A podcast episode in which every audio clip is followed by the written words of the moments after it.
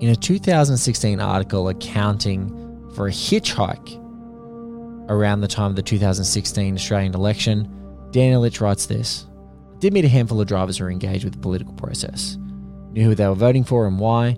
It's just that these people were in the minority. Car after car, ride after ride, the more common the driver was, I just draw a dick on the ballot, get my name ticked off so I don't get fined. Donkey vote, not enrolled, who cares, kind of voter. One sliver of hope. Every driver who had become a citizen in the last decade was engaged in the issues, had read up on the policy, had put thought into their vote and was genuinely excited to participate in our electoral process. But throughout my journey, there is immense dissatisfaction with the major parties. Most of the drivers who pick me up have had enough of them or just don't care enough for them.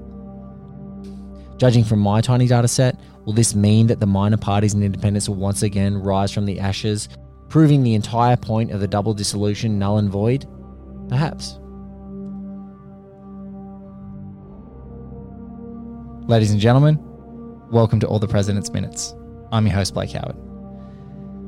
I'm so blessed that as part of this project, I decided to get some of Australia's most hilarious satirists to join me on this journey, because this film is a nexus of journalism and of politics. And of course, if I didn't have great satirists on this show, it would just be all for naught. It would be a waste of time. And so for this, the 10th minute, I've now got another person from the new Amazon series. Is it Riot Act? I've got that right? Yeah, Riot Act. I've got the producer, writer, the host of A Rational Fear, the Hungry Beast alum, formerly of Tonightly, which is a deeply underrated and freaking awesome show, and just a most hilarious man. And basically the best thing that I think he's ever done is a great video he did with his mum. And if you go into his Twitter, you can find it. And I think I watched it 100 times. It was like one of the sweetest things I'd ever seen. And despite all of his hilarity, there's this beautiful video with his mum that just like broke my heart in all the best kind of ways. It's my distinct pleasure to welcome Dan Ilic to All the President's Minutes, mate. Welcome. Oh, it's nice to be with you, Blake. Thank you so much. It's a thrill to have once again watched All the President's Men one more time to join you for this podcast. I did it in preparation today. I'm ready to go. Excellent. Well, look, we're at the 10th minute, and we're at a kind of, I don't know, I want to say aqua-suited, Gucci tie-wearing Markham Nicholas Costa is the frozen frame, and a beautiful, I don't know, it's like the most beautiful, intentionally or unintentionally messy-haired Robert Redford wearing corduroy jacket. We both need to, if podcasting was as well dressed as this movie, I think it would just change the entire medium. So, look, mate, you know, You've got your own great podcast, Irrational Fear. You're on FBI Radio. You're clearly, I think your self proclamation is part journalist, part comedian, investigative humorist. And so I just had to say, like, how long has this movie been in your life?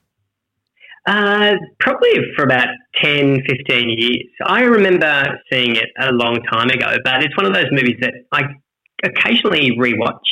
The last time I saw it would have been maybe 5 years ago. And then before that, I think I saw it in 2010 in Los Angeles at a screening in a cinema at the Egyptian cinema. Wow. In Hollywood that was presented by Aaron Sorkin. And Aaron Sorkin was just bringing out, I think, Newsroom at the time. And so I remember seeing it with a friend of mine from uni, and we just sat there watching Aaron Sorkin kind of present this film, and then it was so awesome to kind of watch it. And what's interesting is that I've spent a bit of time over the last few years in America, and I've been to the RNC and I've and the DNC, and kind of operated in the media politic world in the United States from 2015 till a couple of years ago. So it was one of those things where on rewatch now, so much more makes sense, because when you're from a foreign country, there's a lot of dense kind of political kind of references you kind of don't understand. And then as I was rewatching All the President's Men for this podcast, I spent a bit of time on my phone Googling what stuff was. That's the only thing the second screen is worthwhile for, right? It's like when you're watching something, particularly dance or anything that's like, you know, a docudrama or something like that, you're like, no fucking way that happened. And you're like, you're watching it on your telly and you're like frantically Googling, and it happens all the time. The like analytics go crazy, you know? Yeah. No, it's. I'm probably going to be served the Blu-ray of this video of this movie for the next week because I've looked it up so much. But it's interesting. Like, and so you think, oh, this is too crazy to be true, but in fact, the minute that we're about to watch, like, this character Markham is made up. Would you believe?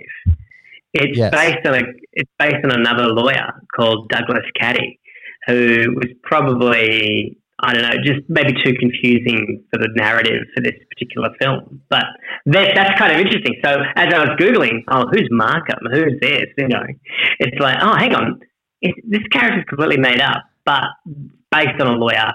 And the descriptions of Markham or Caddy at the time, younger, a little bit more strapping, but nonetheless, I love that there was a fastidious, no, he's still going to look completely out of place. He's still going to wear this, you know, really loud suit on an early morning.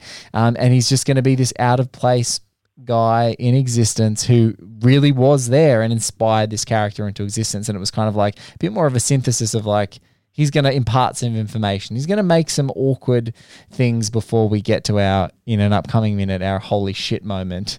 He's going to sort of impart some information and sort of start Woodward going, this is wrong. Because in the novel, All the President's Men, Woodward talks about going to that gallery of lawyers, you know, these sort of overweight guys, and he describes them very floridly and what they look like, and a couple of the guys with their horn-rimmed glasses, and they can't wait to be assigned to something, and they're kind of the worst of the worst. There's some of these guys in the gallery that are just waiting around. And he really starts to sniff out that there's a bit of a problem when they're all sort of nattering and being pissed off that there was a lawyer there waiting for these five guys. And they're like, oh, sweet, this is a job for us today. Oh, no, we're all just stuck out here today on a Saturday morning doing nothing. Yeah, because lawyers in the system there are kind of like tow truck drivers. They kind of get assigned to accidents as they come through. Yes. So it's not but because Hunt had a previous relationship with Caddy, with Douglas Caddy, he just called him up and said, "Can you come over to my house and sort this shit out? It's pretty wild what we've been up to." Yes. And Douglas Caddy was of the like-minded. He was a Republican. He's a conservative. He kind of came up through CREEP, which is the re-election campaign for Nixon. So they all kind of knew each other from that, though Caddy himself didn't have the experience to handle this criminal investigation. So he was in no way able to defend these guys, but he connected up with a real lawyer, which is what we see. Well, we're going to go to this moment because as Markham, Caddy, Nicholas Costa will tell us in this minute, he's not representing them. He has nothing to do with this. He's not doing anything. He is no well of information. He's no one to ask questions of, but he says so much in his lovely, beautiful suit. So Dan and I are going to watch the minute together. You guys are going to listen along, and then we're going to come back and we're going to talk all about it. So Markham, are you here in connection with the Watergate burglary? I'm not here. Okay. Well, clearly I am here, but only as an individual, not as the attorney of record. Who is? Mr. Starkey. Do you have any... Whatever you want, you'll have to get from him. I have nothing more to say.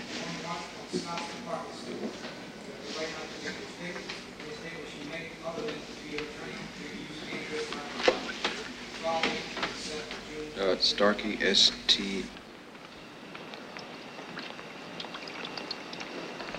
Mr. Starkey was very helpful. 4 Cuban Americans and another man, James W. McCord. I told you inside, I have nothing more to say. I understand that. What I don't understand is how you got here. So many questions, Blake. So many questions. I'm not here. I just love I'm not here. And I love, and you would know this better than anyone. I said another anecdote on another show that I did where I'm working for a big corporate, a corporation in Australia, and I was doing an emergency management course, which is like, you know, they do for fire wardens and stuff like that. And one of the people in the class was asking the guy who was sort of training a bunch of us who were all being accredited as fire wardens, going, "Why do you insist on us carrying around a clipboard?" And he just said, "A clipboard's the most powerful thing you can have as a figure of authority." And they sort of asked why. Well, dig into that. Why? What do you mean? And he's like, when you are trying to, you know, probably boss around someone who hierarchically is higher than you in the company in an emergency situation, a really effective way to do that is you ask them very nicely to do what they need to do, and you instruct them what they need to do is in the best interest of their safety. And if they don't listen to you, you just start manically taking notes. And very quickly, the behavior of you just taking notes of what their response is will make them more compliant. And, oh my God. And it's like sometimes when people argue, you just go, "Oh yeah, because I've got my own notepad as we're doing this," and I'm just showing Dan as we're Skyping. I'm like, "Oh yeah," and just start taking notes of what that person's saying. And every time I watch this scene, Dan, I love it because I'm like, the minute he goes, "Oh, okay," it stops being a conversation. There's something that stops it from being a conversation. It's like, "I'm not here. That's really weird. I'm going to write it down." And the minute he does that, you see Markham backpedal. It's the most beautiful backpedal reeling in. Oh, well, of course you can see I'm here, but I'm not here in a capacity. Blah, blah, blah, blah. And I just love that it's just the pen hitting a bit of paper and someone is spilling their guts. It's beautiful. Yeah. This is like the first of many of those occasions in this film. It happens about 6 times where people say something and they instantly regret saying it, and then they try to disavow everything that they've already said. Yes. But by then it's far too late, it's all on the record. Yeah. Like what I'm about to do on this podcast, and I'll have to ask you to delete something later on. In fact, delete that. Cut that bit out. Leave that bit. Let me take notes about you. Not you. You said you were going to cut that out. I'm going to write these notes down. But it's that's how you're going to make me compliant. As soon as you put pen to paper, look, I said it's we're at 16 minutes here. If you don't take that out. Yeah, it's a beautiful scene because it's almost like a bit of a red herring, but it's the very first hurdle in this after the inciting incident that he's got to kind of work out. You know, he's got to figure out what's going on after this. This is the very first hurdle he's got to jump. And it's all about getting to the truth and getting to the core things. You know, in journalism, we get taught you have to ask why 5 times until you can get to the core of a story. And so this is like the first why, if you like. It's like, hang on, why were you assigned to these guys straight away? How come the Justice Department lawyers didn't get a bone? Like, where the hell did you come from? Like, where did you come from? Like, who's paying you to be here?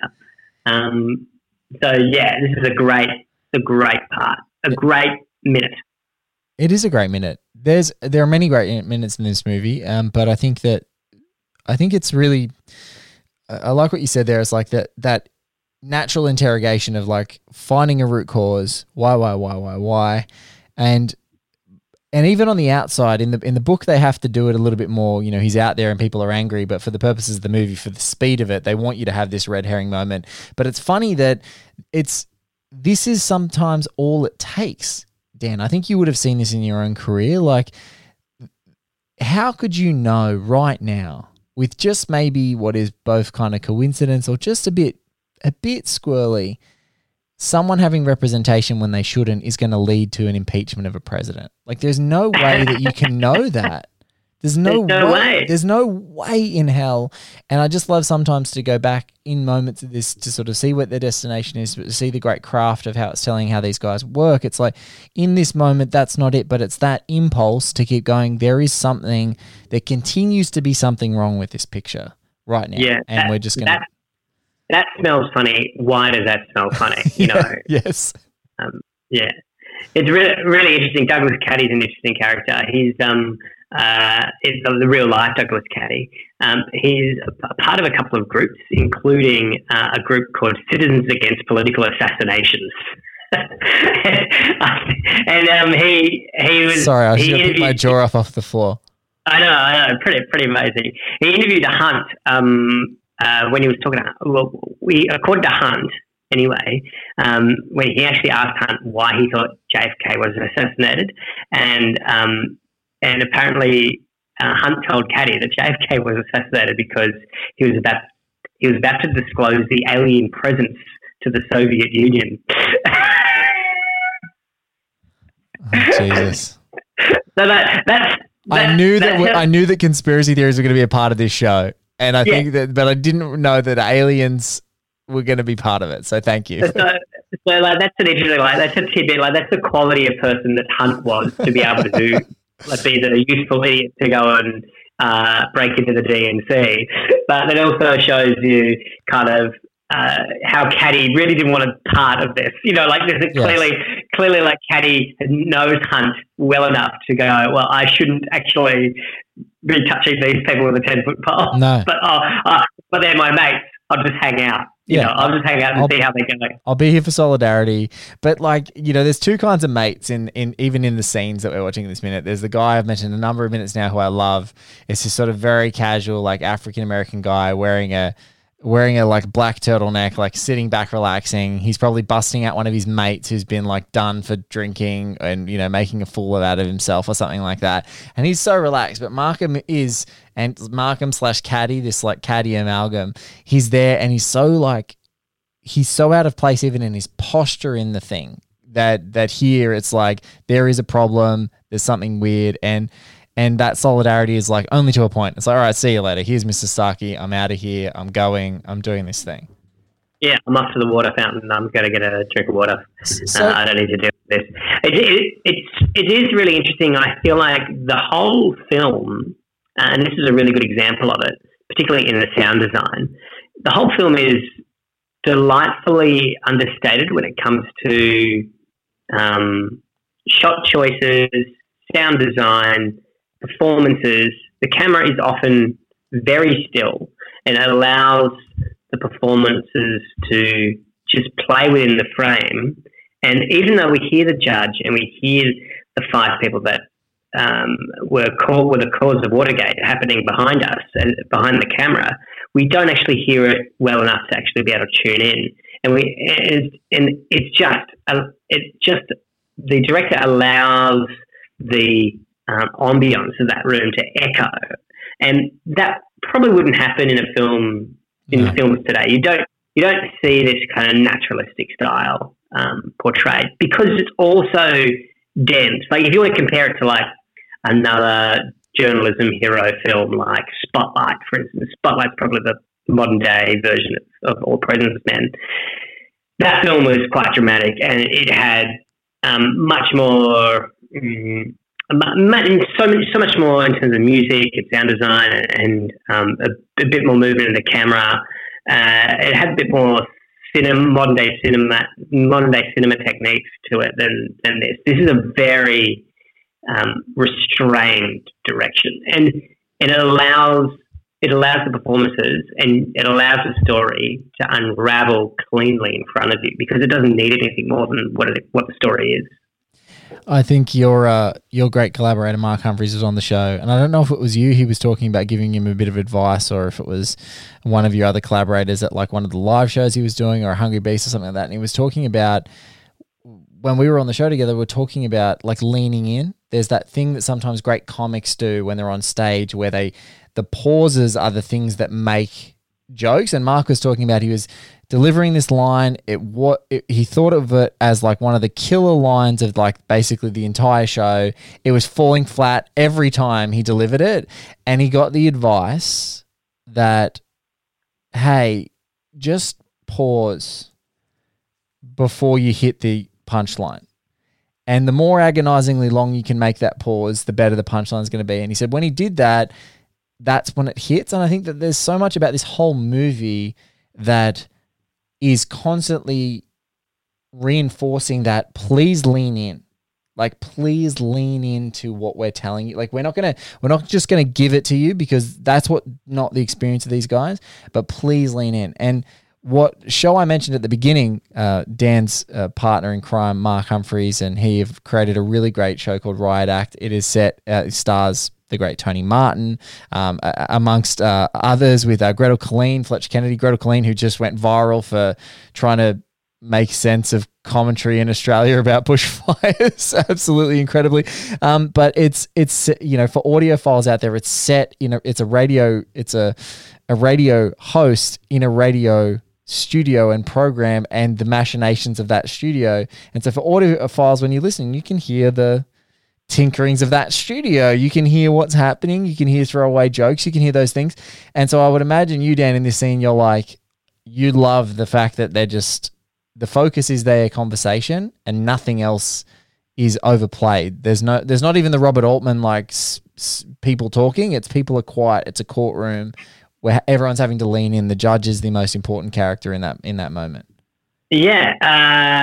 Well, I don't even think the judge is the most important character at the moment. I think Woodward's tenacity. Woodward's doing something interesting in this scene where he's not paying attention to what's happening in the room. He's paying attention to everything around it. So he's getting into Starkey. He's getting into Markham. He's trying to find.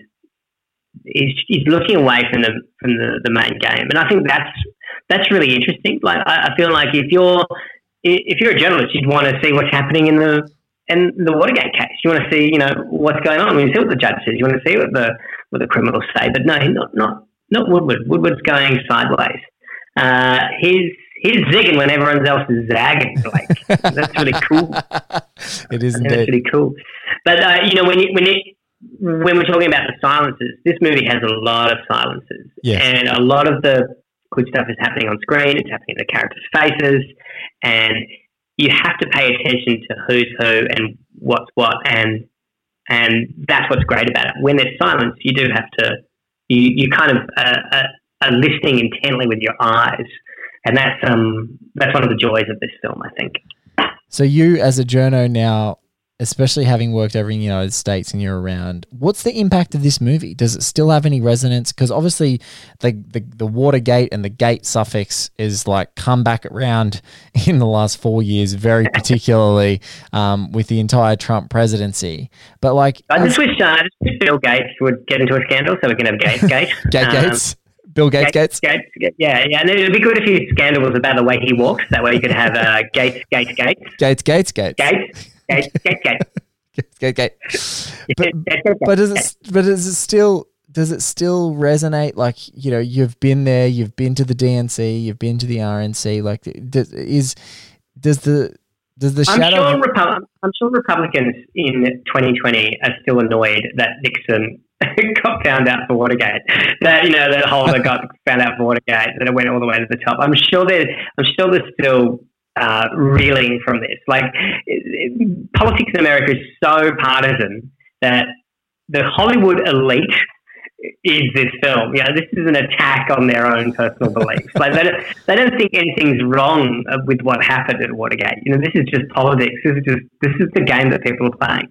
So that's kind of interesting. I also think that right now with Trump, this movie is as relevant as ever. And it's fascinating to kind of see people draw parallels to Trump and Nixon. And so while I feel like Trump is a much more benign character than Nixon, only through Trump being a lot more childlike and not a proper adult.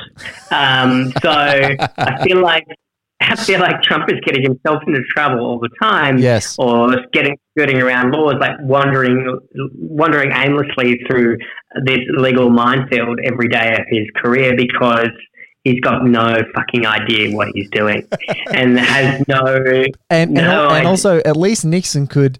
If we just do a direct comparison, I've said this a couple of times on the show, but it's the thing that just continues to flabbergast me. And then once we move past that, I think, you know, I'll stop talking about it. But it's, if you look at the Mueller findings, so many times in those Mueller findings, there are actual public servants who receive direct orders from Trump, or Trump basically messengers that told them directly to do illegal things.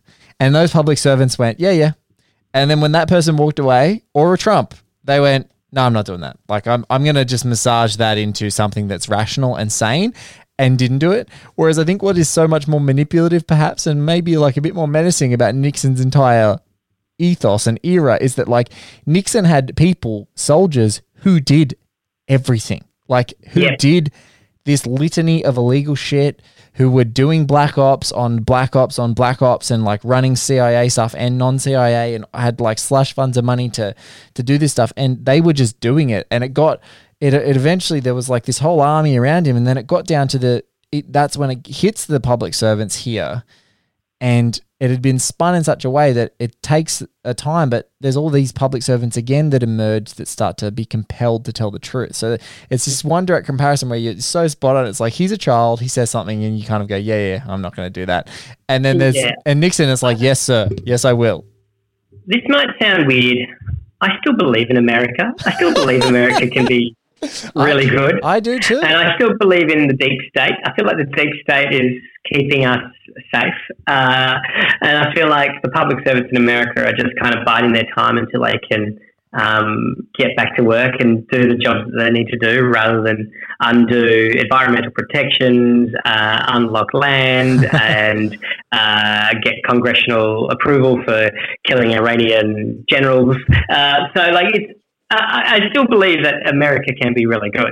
And you would have experienced that in 2010 with Aaron Sorkin introducing All the President's Men. That's right. It was a different vibe back then. Barack Obama was still president back then. Incidentally, I met Barack Obama last month, and that was a real thrill for me. I got to shake his hand. Yeah, I saw the photos. You saw the photos? I saw the photos. It's true. I still have a post-Obama glow.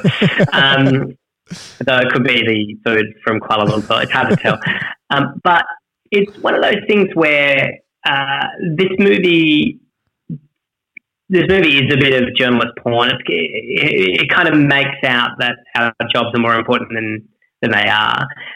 In Australia, it is so hard to do this kind of journalism. In Australia, defamation laws, security laws, anti-terrorism laws would prevent a lot of this stuff from coming out. And it could even possibly be that Woodward and Bernstein could go to jail for the stuff that they revealed, because it's not in the national interest. So it's one of those things, like in Australia we have many, many great journalists who would really love to run at full ball at our government, but there are plenty of laws that stop them from doing that. As we've seen with the AFP rates over the last year, let's not. Can you qualify that, Dan, for our international listeners when you talk about the AFP raids and the significance? Because I would love to hear it from you, a journalist, because I think one of the things in this show, I said it's the nexus between movies and history and politics and journalism.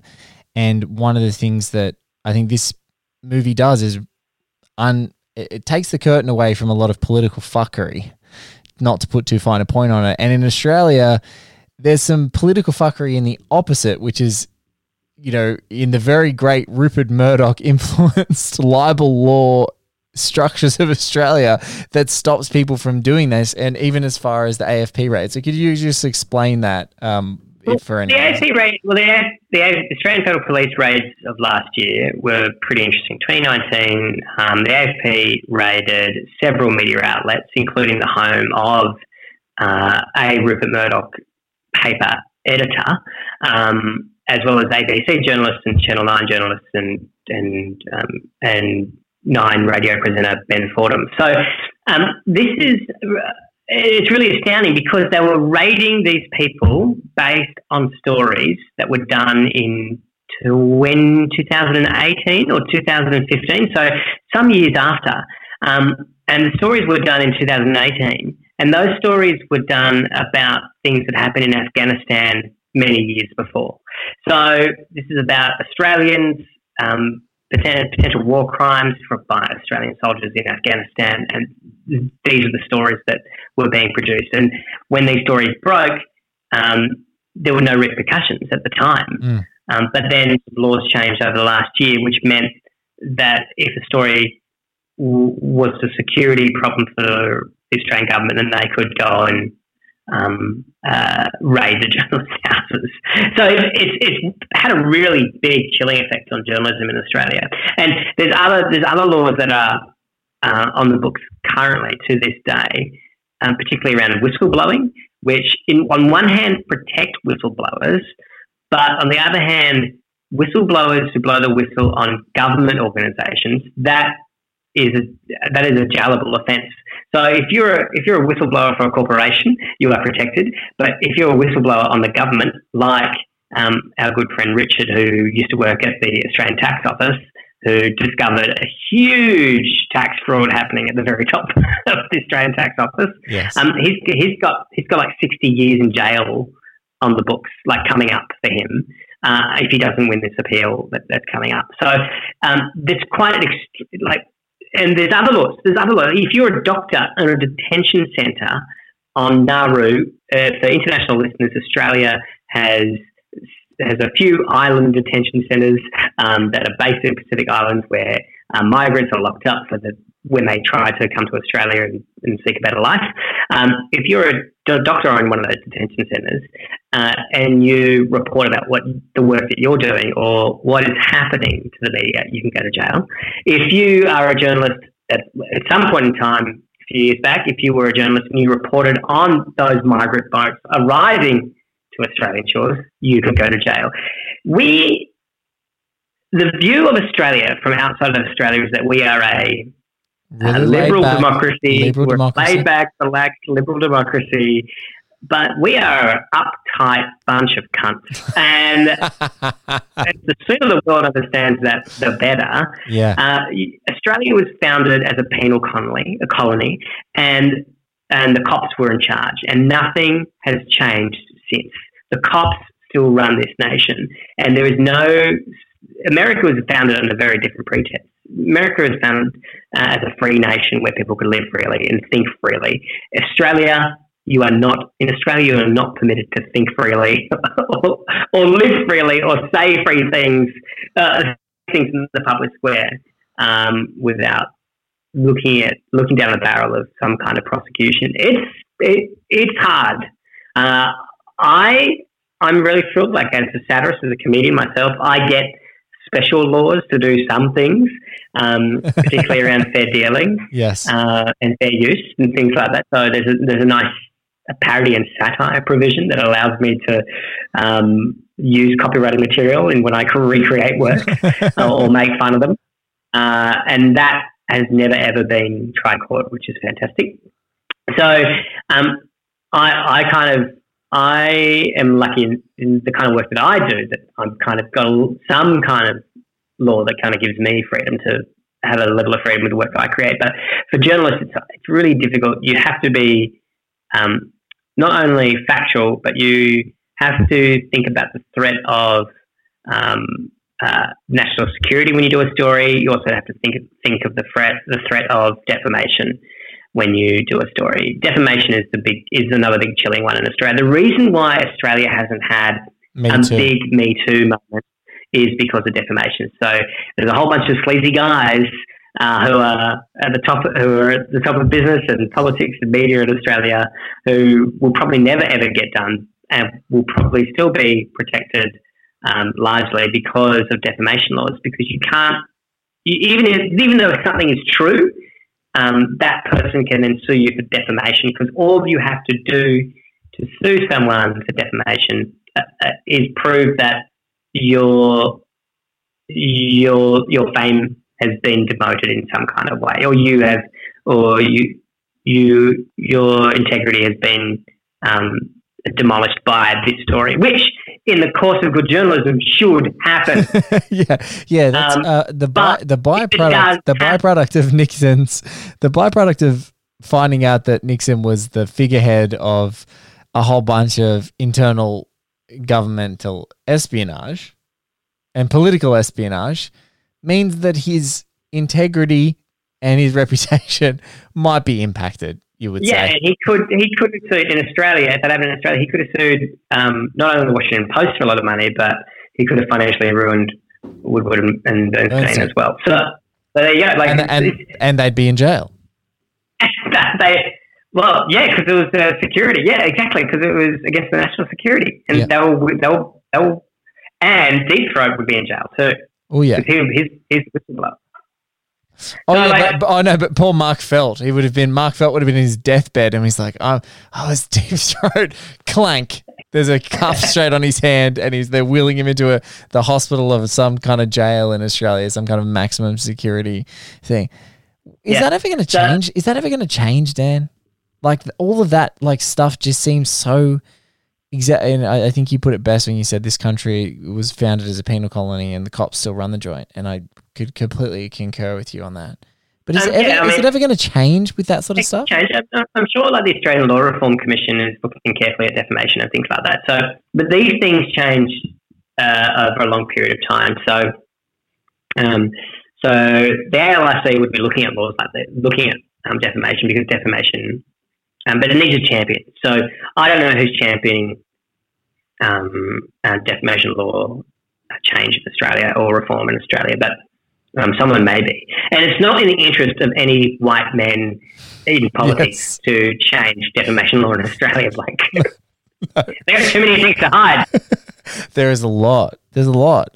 Shit, you know, there's going to be one of those things. You just gave me like a horrific like vision of like Harvey Weinstein making his way over here, and then like Rupert Murdoch deciding he wants to retire in Australia, and just like this just becoming a haven for all the people who weren't accepted anywhere else because we can't defame them or even just report anything because that's defamation.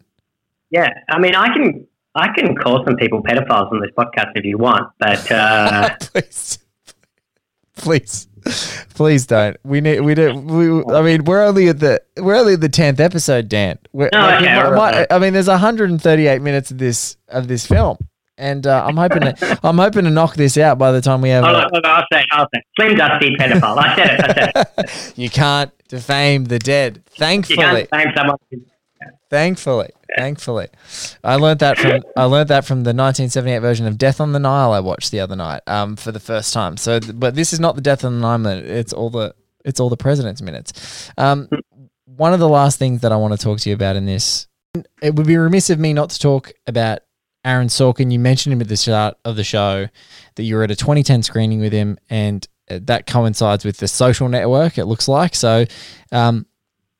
Do you remember any nuggets of wisdom that he had to drop then? Because he is like a mentee of Bill Goldman, who is the Academy Award-winning screenwriter of All the President's Men. Yeah, I didn't realize this, but Goldman actually helped Sorkin become a screenwriter, go from playwright to screenwriter. And Sorkin reckons that if he could do it all again, Goldman wouldn't actually make All the President's Men. No, he wouldn't.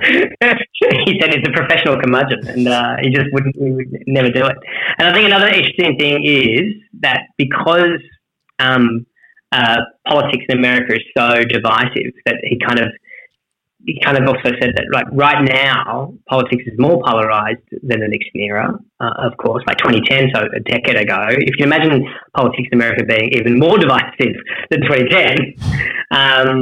He said, when you make a film about politics, there's a risk of alienating your audience and cutting it in half.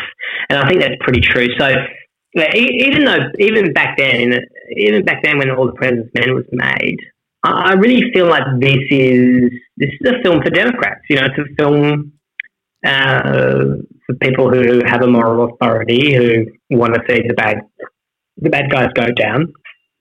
So I don't think it's changed too much, though. It's not as war drum beating as other films, perhaps. I think that's one thing that I like about it a lot. I think that's what gives me because as a person of a more liberal inclination myself, and for international listeners, that would be a Democrat in the States and a Labor. Just not conservative. Let's just say liberal inclination. Smaller liberal. Yeah, and smaller liberal. And that's one thing I love about All the President's Men is that when people start at the beginning of the film with lines drawn on sort of political allegiances, especially with the people that they're investigating, and it kind of it strips a whole bunch of that away to get to the humanity and the morality of what is actually right and what's wrong. Mm. And so many of these people, and even Woodward, there's a moment where Woodward's like, I'm a Republican. And it's like 3/4 of the way through the movie. Yeah, and you don't realize. And Bernstein looks at him and is like, what the fuck? Like he gives what? You what? You what, mate? Like in Australian parlance? Like I don't think it's a double take. I think it's like a triple take. He like looks at him like 3 times. Like, hang on. What? Yeah. And he looks at him like, and that's one thing I love about this movie is that the whole time, despite the fact that there's the political spin of, oh, no, this is the other guys trying to take us down. It's like, no, what we're trying to tell you is you're doing things that are deeply illegal, that go against the foundations of the Republic, and that's bad. And we don't care that you're a Republican. We care that you're doing illegal things. And I think that that's one of the things that I love about this movie is that approach. And I think, and to Bill Goldman being a curmudgeon, there's a lot of revisionist history on this movie that we covered a couple of times, that, Nora Ephron, who was Carl Bernstein's girlfriend, had a crack at the script at one point. There's a revisionist history that there was a lot of struggles with like Redford wanting certain things in the script and the script trying to be changed, and Goldman, knowing his craft, like trying to make it work, and then them doing rewrites and things, and him eventually just going, oh, I've had enough. But at the end of the day, with all great scripts, I think what happened was they tried to reinvent the wheel with it, and then eventually they just used Goldman's script pretty much word for word. And you can see the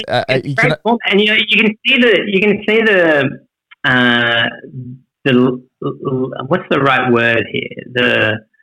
You can see the DNA between this script and Sorkin's A Few Good Men. Yes, like it's really stitched together so beautifully, and you're like, oh, you can see like A Few Good Men, and then you see All the President's Men. You're like, you see this is like a direct line, straight through. Yeah, and the funny thing is, for and for folks who are listening to, if this is your first episode of the show, welcome to All the President's Minutes. And if it's your first episode of the show, listen to the others. I'm sure they're really good. No, I was just going to say about Sorkin and the Social Network, like Social Network and President's Men. 2 topics, 2 films made about something that is happening right now with not a lot of hindsight. It's almost like a first-person source.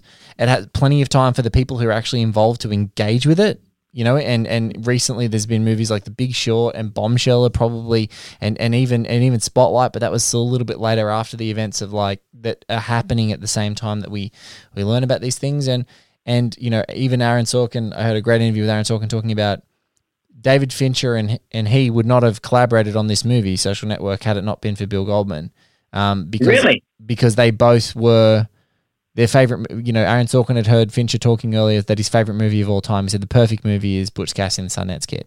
and that's a Bill Goldman movie. So both of those guys were obsessives and friends with him and got a lot from him. And so, when they made the Social Network, I think some of that DNA to A Few Good Men, I think some of that DNA is absolutely shared in the Social Network. Absolutely.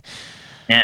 Well, look, Dan, thank you so much for defaming the dead on this show. It's the first. I want to say a huge thank you for that. And I want to say I deeply appreciate some context and clarity for our international listeners who understand this. That I think there's some unforgettable lines that have happened in a couple of the Minute podcasts that I've done, and I don't think I'll ever forget. This in reference to our country.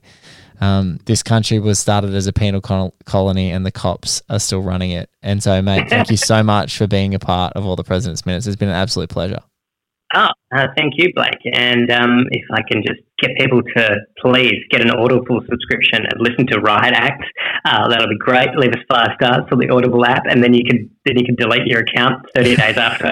Well, I have one, and it's currently tracking at 4.7. There's 83 ratings right now as a recording, so hopefully you can push some of that up because it's hilarious, it's satirical, it's set in a radio show, it's just fun. Some person gave us a fucking 1-star review because they were like, oh, I listened to one episode and I get it. I don't need to listen to the rest. I'm like, you listen to one episode is like opening the first page of a fucking book Yeah, I was so angry with that. It's reading the first chapter of Moby Dick. What are you doing? What are you doing, guys? It's like watching a minute of All the President's Men. You got to watch the rest. My favorite one-star review is recently on a show I was working on. I had a very bad experience with the most recent Star Wars movie. And I'll read you. So my co-host Lindsay Romaine and I on The Take on flicks.com.au is another podcast I was working on. We were doing a Mandalorian after show and we reviewed The Rise of Skywalker. And the review just says, it's a 1-star, it's a cracker. It says, nope. Good Lord, the host is done with Star Wars because he didn't like Rise of Skywalker. Done? Okay. Now I've lost interest in him. Oh, what a shame. Bless you. I was like, okay, see ya. God. I love that. There needs to be a whole show just on reading negative reviews from podcasts. I think that's just add that to your list, Dan. You've got plenty of those to come up. Do you ever listen to the Adam Buxton podcast? No, I don't. No. He did a TV show in the UK called Bug, and a lot of it is him reading out YouTube comments. Oh, and it is sensational. If you get a chance to torrent Bug, it's from a few years ago now, but if you watch a few of those episodes, you'll just have a delightful time. One of my friends, Joe Grabinski, runs a great Twitter handle for folks listening as well called Amazon Reviews, where he just goes on and gets the most absolutely bizarre reviews from Amazon of movies. And it's very good content, very wholesome, very hilarious. But much like this. Dan, you're a legend. Thanks so much for being a part of the show. Thank you, Blake. Like the Washington Post coverage of Watergate, this podcast is the result of a collaborative effort. Thank you so much to the amazing Dan Ilic, the author of today's narration, narrated by my good self, courtesy of the ABC, from a 2016 hitchhike where he was canvassing for opinions throughout the 2016 election in all the unexpected places. Dan Ilic is, of course, one of Australia's premier satirists. Thank you so much, Dan, for being a part of the show. I really appreciate it. Guys, seek out everything you can of Dan Ilic. The best place to find him is at Dan, D-A-N-I-L-I-C, Dan Ilic on Twitter, or his great podcast, A Rational Fear, or even danilic.com. Same spelling, you can find him there. He has got a storied career through Australian journalism as a satirist, so you can literally find him over many, many incredible projects over many years. Well worth your while wherever you seek him out. Thank you so much again for listening to All the President's Minutes and anything on the One Heat Minute Productions feed. I'm your host, Blake Howard, and producer of Increment Vice, as well as everything that's been happening on the One Heat Minute Productions feed. If you want to follow me, simply go to @OneBlakeMinute on Instagram and on Twitter, or to oneheatminute.com to find out everything that's happening with the show and about the show. If you guys want to support us, we have a link on oneheatminute.com to our Patreon. If you can spare even a couple of bucks a month, the cost of a coffee a month, you are going to be contributing to this show, the amazing Increment Vice, and any other amazing shows that are a part of One Heat Minute Productions. Thank you so much in advance. If you can't support us, you don't have the cash, that's totally fine, but please subscribe, rate, review, and share the shows. We would love, if you are digging the show, share them with like-minded film folk around the place. Thank you so much once again for listening to this episode. We'll catch you on another episode of All the President's Minutes and another episode in the One Heat Minute Productions feed very soon.